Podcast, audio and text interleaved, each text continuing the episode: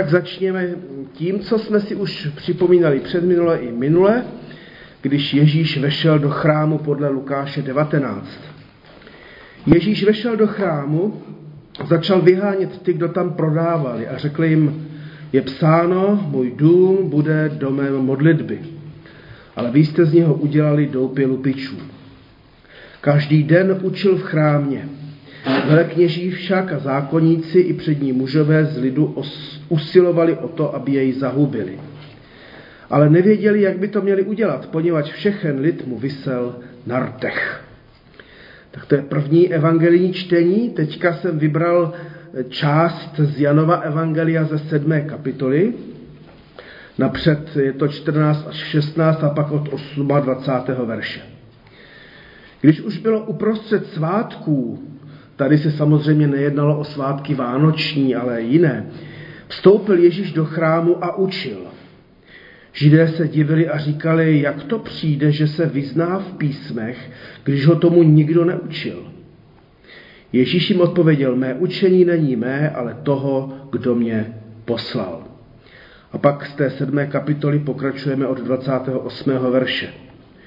Tu Ježíš, když učil v chrámě, hlasitě zvolal, znáte mě a víte také, odkud jsem. A přece jsem nepřišel sám od sebe, ale poslal mě ten, který je pravdivý. Toho vy neznáte. Já však ho znám, neboť jsem od něho a on mě poslal. Tehdy se ho chtěli zmocnit, ale nikdo na něj nevstáhl ruku, neboť ještě nepřišla jeho hodina.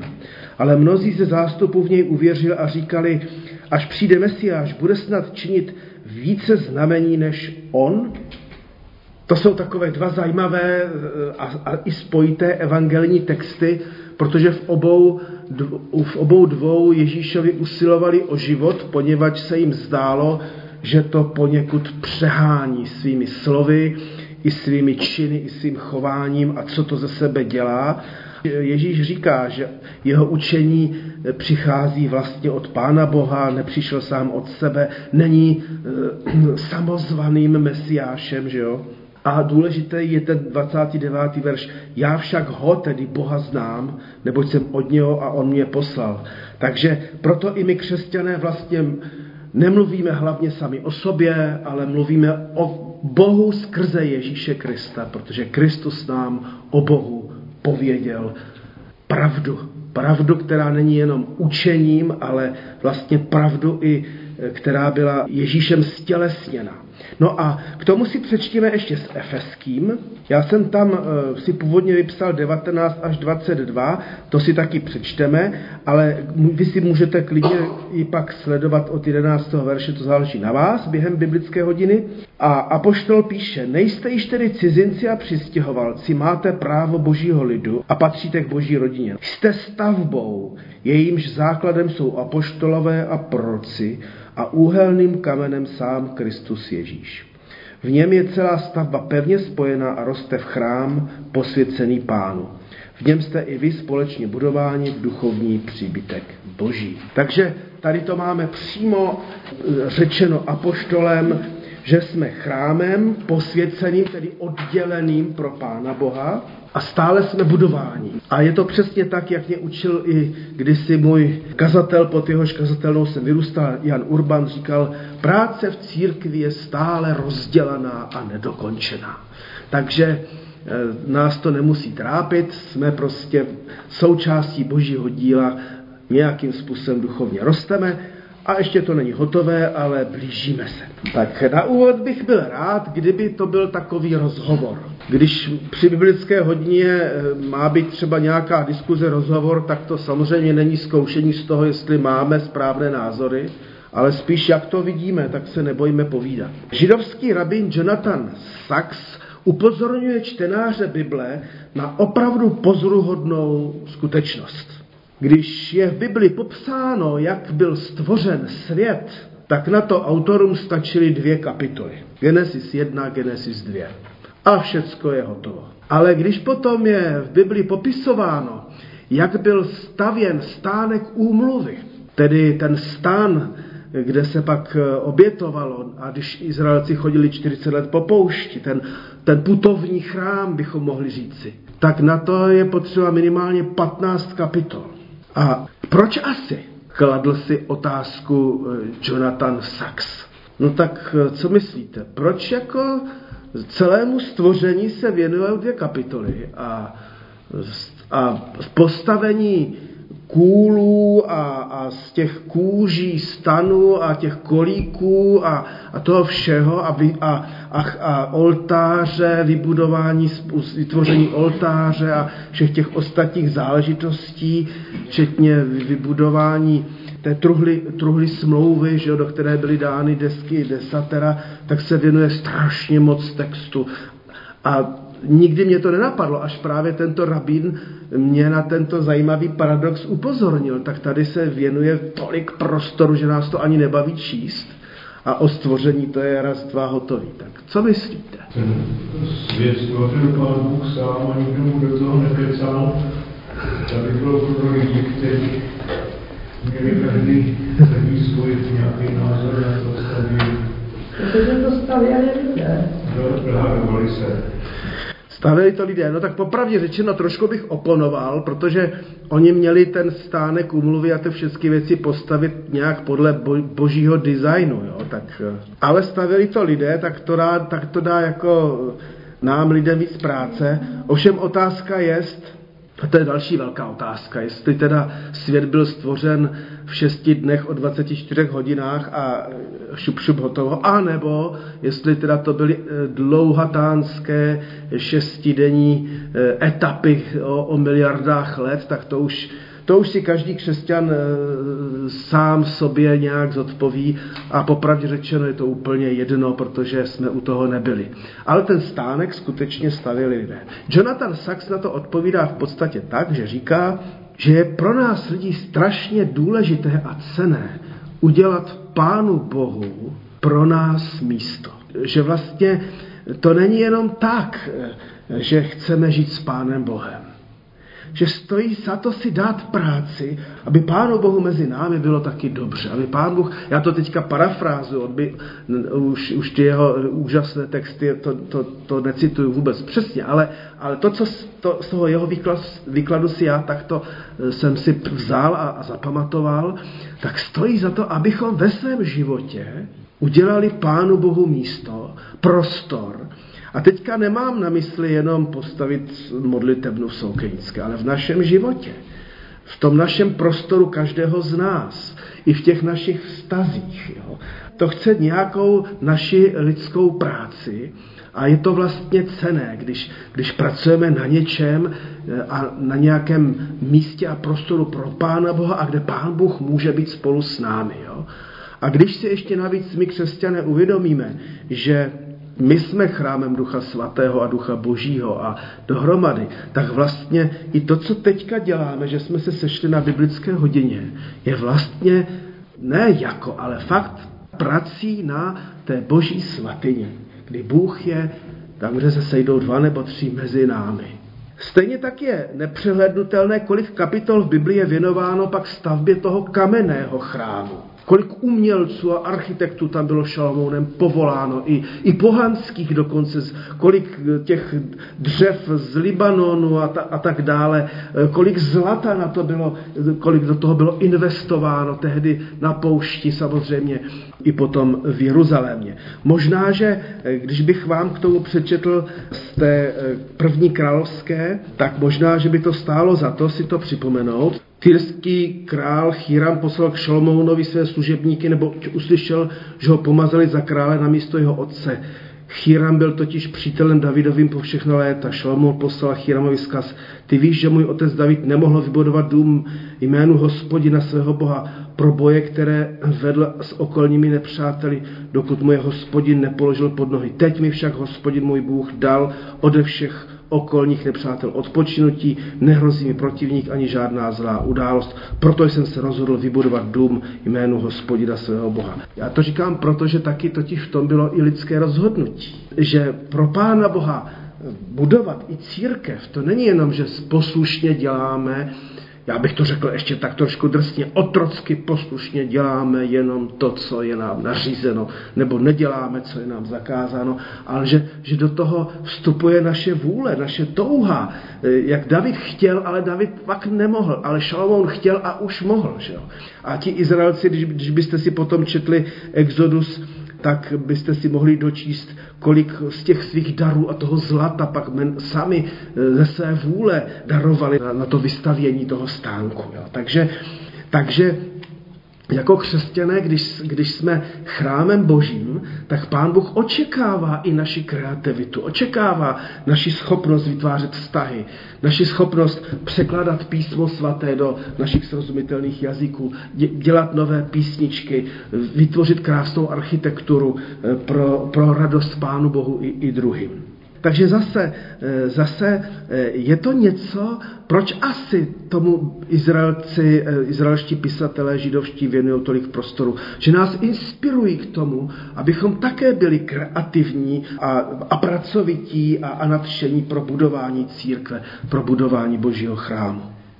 Na druhé straně je třeba brát vážně, že první i druhý chrám, který Izraelci vybudovali, nakonec i ten stánek úmluvy, smlouvy zanikl a byl zničen, včetně té truhly, truhly smlouvy s desaterem.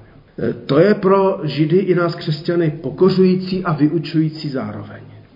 Že nakonec nic, co tady na zemi bychom postavili, nemůže být e, jako ani zboštěno a ani z toho nesmíme udělat eh, žádný magický eh, nějaký prostor. Jo?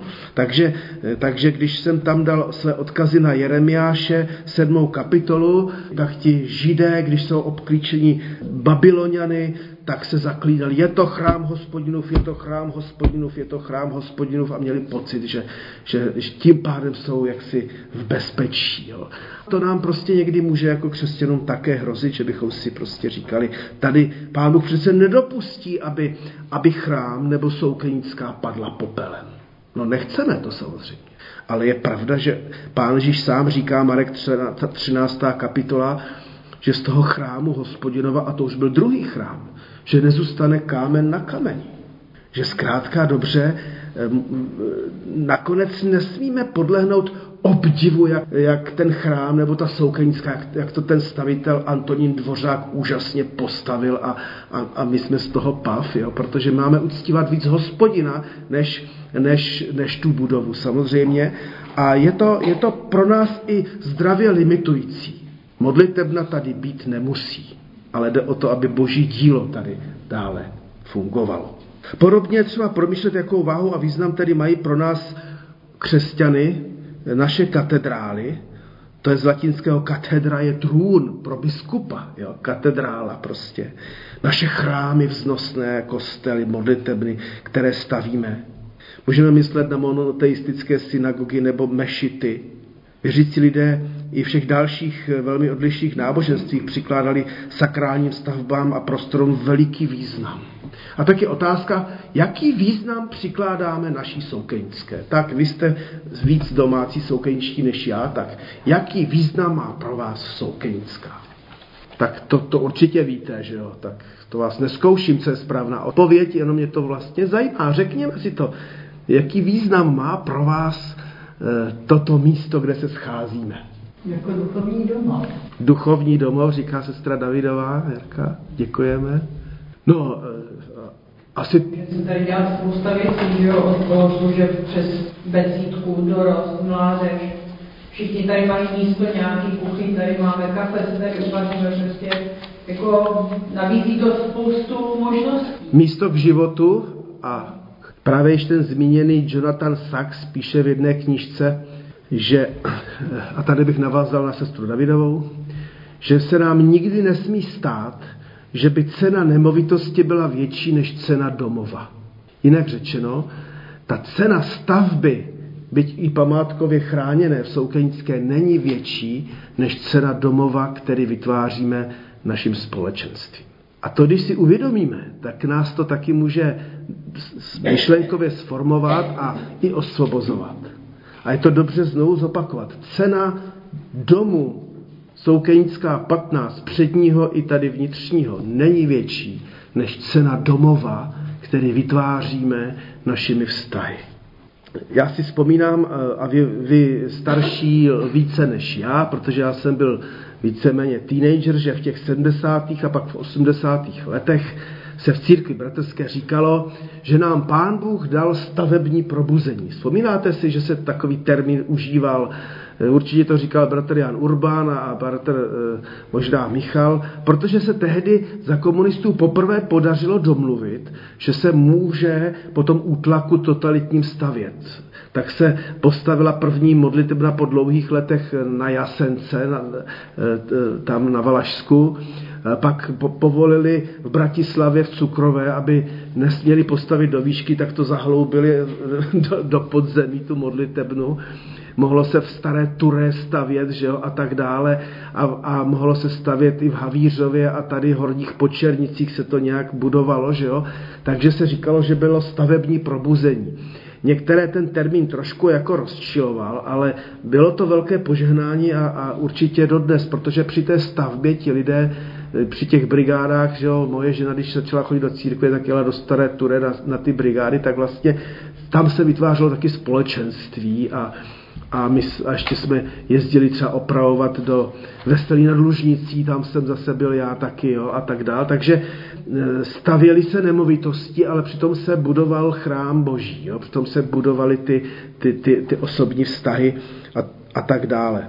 A tak e, znovu jenom stojí za to si, si říct, jak dotknutelná či nedotknutelná je stavba naší modlitebny, jo, a jak, jak účelná by měla být a tak dále. A jestli, jestli třeba máme vlastně tak trošku po katolicku taky eh, takovou jako úctu k tomu svatému prostoru, a nebo, nebo jsme v tom takový jako svobodnější. V Brně, když jsme si ukazatelně jako dorostenci pouštili písničky Ivana Mládka, tak nás jeden starší bratr vypoklonkoval, že to teda se vedle kazatelny nesmí pouštět Jožin z Bažin. Tak to jsme se trošku zlobili na něj. Ale tak to, tak to prostě někdy bývá, že máme k tomu prostoru e, nějaký vztah. Tak co, co pro vás znamená jako svatý prostor? Soukenické, kdyby se to řeklo. Je to svatý prostor? Zkouším zase. Já bych řekl, že není posvátný, ale svatý ve smyslu, jak v Izraelci rozuměli tomu slovu, ter, termínu, jako oddělený pro ty boží věci, tak v tomhle smyslu ano, jo? že na druhé straně máme modlitebny v církvi bratrské, které dřív byly hospody, třeba v Upici. To byla hospoda a pak to církev koupila, udělala se z toho modlitebna. Takže se přeznačil ten prostor, kde se chlastalo na prostor, kde se modlí a káže evangelium. Jo? Ale někdy prostě, to víme, někde i v Praze jsou nějaké odsvěcené kostely, že jo, kde, kde je co přednášková síň kulturní, že jo, a, a tak dále, tak i, i, i obrácená cesta někdy, někdy jako vede. Tak to byl takový úvod, který jsem chtěl ehm, spolu s vámi mít. My jsme nečetli ten oddíl od 11. verše pro krátkost času v Efeských 2, ale tam je řeč právě o tom, že vlastně ten chrám boží, ta církev je postavena z židů a z pohanů, tedy ze všech. Z těch, z toho vyvoleného národa, ze kterého se narodil Mesiáš, Pán Ježíš Kristus, ale i z nás, Eh, Čechu jako poleno. A je dobře, abychom si my křesťané z národu uvědomili mimořádnost darů, kterých se nám dostalo, když jsme byli začleněni do církve, do toho chrámu božího. Eklézia je, je schromáždění. A nebo Kyriake Oikia, dům páně. Takže to schromáždění je dům a teďka se mnohem více myslí jako místo, kde pánem toho domu domova je prostě Kristus. I my Češi tedy tvoříme jedno z etnik, kterým se dostalo jedinečného daru evangelia, spasení a zapojení do společenství v Kristu. A tak zkusme vyjádřit, co pro nás znamená, že žijeme v církvi. Co pro nás znamená, že tedy eh, žijeme i konkrétně v církvi bratrské. A co pro nás znamená, že ta církev je duchovní společenství, ale také velmi fyzické. Protože my tady jsme e, lidé z masa a kostí. Jo? A, a pán Bůh v Kristu se stal tělesným, somatickým, ale vlastně vzal na sebe i tu hříšnou tělesnost, tu sarxistickou, tedy tu podstatu hříchu. Tak co pro vás znamená, že jste součástí církve, chrámu Božího? Je vlastně můžeme jakýkoliv nějakého společenství někde v České republice, že můžeme přijít a vlastně tam přijímají. Že máme na celé zemi někde svůj domov, své místo, že jo? My jsme to úžasně kdysi prožili v Maďarsku, kde jsme nerozuměli ani slovu a přece, jo? Tam byl člověk doma. Když vstoupil do tohoto světa hřích, tak nastalo rozdělení, zmatení jazyků a tak dál. Podotýkám, když vznikla církev o letnicích, tak naopak lidi si začali rozumět. To byl ten vlastně zázrak eh, daru jazyků, že si začali rozumět. Pán Bůh ještě předtím pozitivně do, do toho světa, který se začal mravně po všech stránkách rozkládat, vstoupil a když bych to tak pověděl, napřed neúspěšně potopou, protože ta potopa nakonec žel nevyřešila lidský hřích. Jo. Tady nemyslím, že bych měl hodnotit Pána Boha, to jenom popisuju, co čteme v Bibli, že když Pán Bůh viděl, že už to s lidmi nejde, tak eh, tu zem eh, srovnal se zemí, ale hřích se tím nevyřešil. A, a tak v těch dějinách spásy pak čteme, že Pán Bůh si povolal Abrahama a z toho, z toho jednoho jediného eh, člověka si eh, vlastně vyvolil nový, nový národ izraelský a ale už hned na počátku mu říká, požehnám tě a staneš se požehnáním a v tobě dojdou požehnání všechny národy. Ale je zajímavé, že Abraham nestavil nikde kostely a chrámy, ale kudy chodil, tak stavil jen oltáře.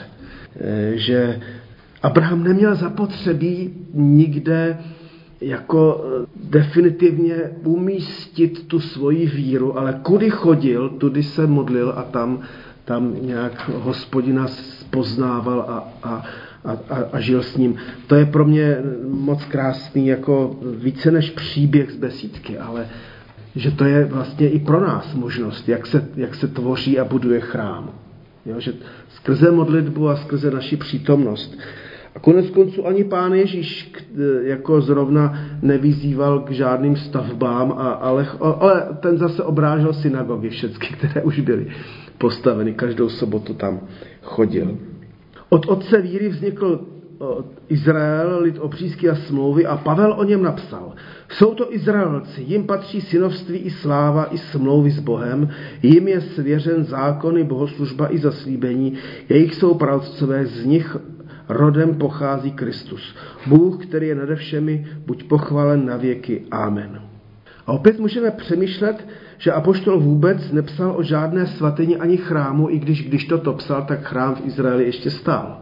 Ale jak on nesl tu zvěst eh, misíně eh, do všech národů, tak vlastně eh, Apoštol už nevedl ty národy k poutím do Jeruzaléma.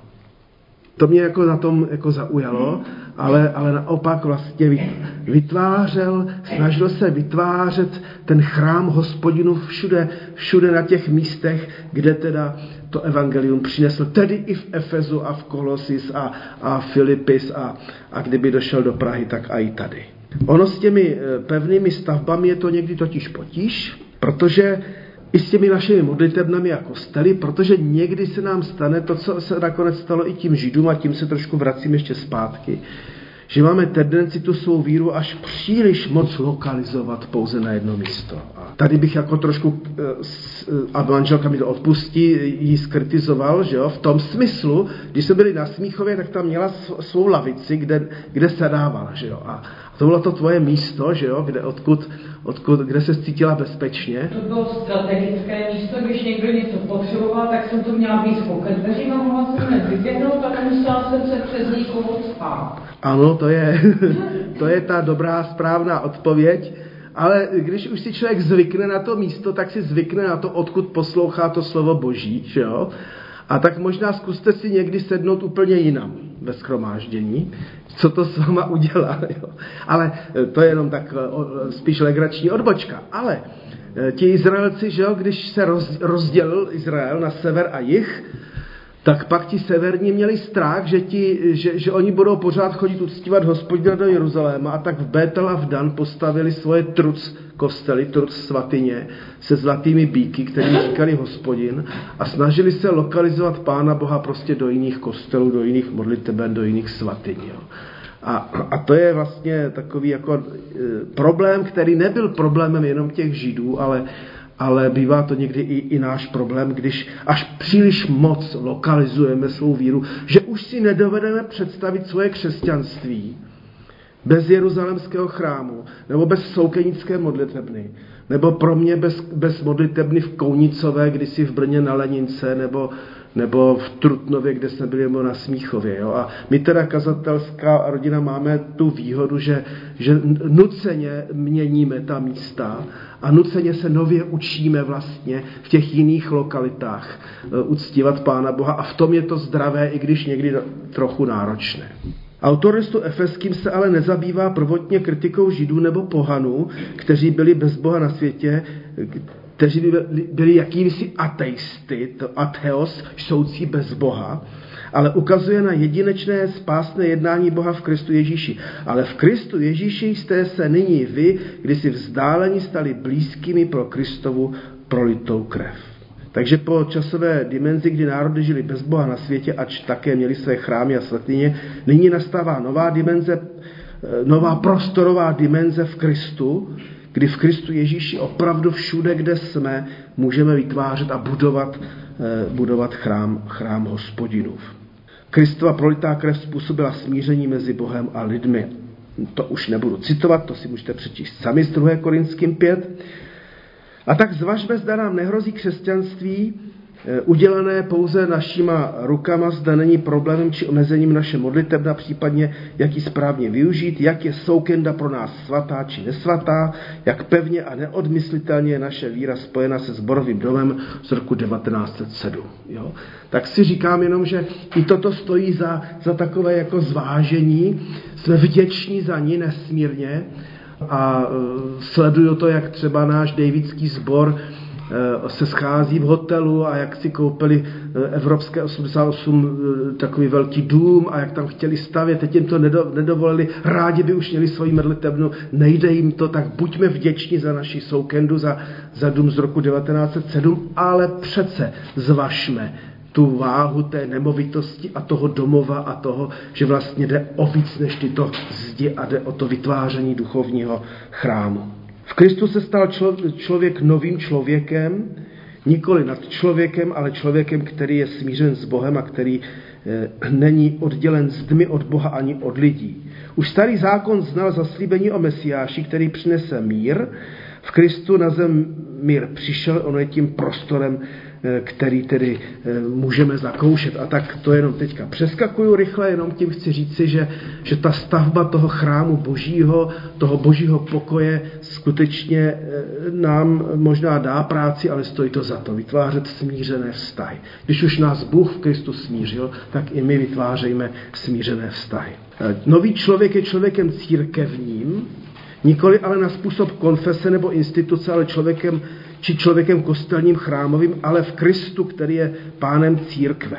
Eh, v církvi nastal zázrak, kde, kde rozdílná etnika nacházejí ne společnou řeč, ale především společný mír a harmonii. My jsme měli včera na staršostu pozvané staršostvo toho našeho ukrajinského sboru a bylo to pro nás moc eh, velké zase povzbuzení, že jednak si uvědomujeme, že k sobě patříme. Bylo pro nás hezké říci, nejste našimi hosty, ale jste našimi domácími, patříte k nám, e, nejste tady jako, pouze jako ti, kteří, tak my vám to teda, když tak na chvilku pronajmeme, ale, ale že se radujeme z toho, že modlitebna je tady plná od zhora až dolů, zvláště teďka, že v té době válečné, že zde nachází lidé domov, a, a duchovní, duchovní jaksi blízkost jeden k druhému. A že vlastně i ty naše národy jsou si blízko a bylo, bylo vlastně hezké, že, že to staršovstvo toho ukrajinského sboru zastupoval bratr z Ukrajiny a bratr z Ruska. To je prostě zázrak, zázrak církve. Že? A pak jsme tam byli někteří mi Moraváci a, a Češi. Že? Řeč je tedy i v Efeským o blízkých i dalecích, kteří se pro Krista Pána stávají blízkými. A tak už jenom na závěr o církvi jako rodině, stavbě a chrámu. Mnoha výrazy a obrazy se apoštol pokusil vyjádřit, co zcela prakticky a reálně znamená být v Kristu, co znamená, když je Kristus naším mírem. On to vyjádřil napřed negativně a pak pozitivně. Nejste cizinci, nejste přistěhováci. Už prostě jste domácí víry. Nikdo se v církvi nemusí cítit jako bezdomovec, všichni mají právo božího lidu. To je ovšem něco, na čem musíme pořád pracovat. Protože popravdě řečeno, stejně se občas potkávám i v našem sboru s lidmi, kteří řeknou, no jo, já jsem ale tak úplně nepatřím, nejsem tak úplně eh, rodinně propojen a, a teďka jako ty, ty některé skupiny mají vysoký sociální práh, já, já jako tady nejsem úplně doma, dá mi to hrozně práce, nejsem s přáteli. Jo. Tak, takže to je potřeba na tom pracovat, na tom našem duchovním domově, abychom opravdu nebyli cizinci a přistěhovalci. A pozitivně jste spoluobčané svatých, patříte do boží rodiny, jste stavbou zbudovanou na základě apoštolů a proroků, úhelným kamenem, tím klenákem je Kristus, ne takhle klenákem, ale takhle klenákem. Jste chrám, jste svatyní v pánu, církev ve svatyni e, roste, to znamená, nejsme hotoví, jste boží příbytek v duchu a opět je ale církev e, v příbytek budována, jak to ten Pavel tam říká. A poštol popisuje církev velmi dynamicky, nic zakonzervovaného, fosilního, právě protože se to furt staví. Já jsem to zapomněl, ale někde ve Španělsku, já nevím, kolik už století staví jeden chrám pořád a ještě pořád to není hotové. Jsem si zapomněl to, to najít na, na internetu, ale vlastně... Prosím? Familie. Familie, děkuju. Vy, vy, vaše rodina to Španělsko miluje, tak to je krása. Děkuju. A to je vlastně hrozně zajímavý. Jo? A když pán Ježíš žil v Jeruzalémě, tak ten chrám zrovna opravovali 46 let a pak ho dostavili asi nějakých pár let předtím, než ho římané zbourali. Jo? Takže ta církev je pořád vlastně, tam ty jeřáby jsou kolem toho chrámu v tom Španělsku, že pořád se na tom nějakým způsobem pracuje. Je to i slyšet a tak dál. Tak ať je to i vidět a slyšet, i že Soukenická se pořád nějak buduje a pracuje se na ní a tak dále. A v chrám hospodinův. A ne, znovu podotýkám, ať cena nemovitosti není větší než cena našich vztahů, když nám v tom Pán Bůh požehná. Amen znamená nechce, tak stane.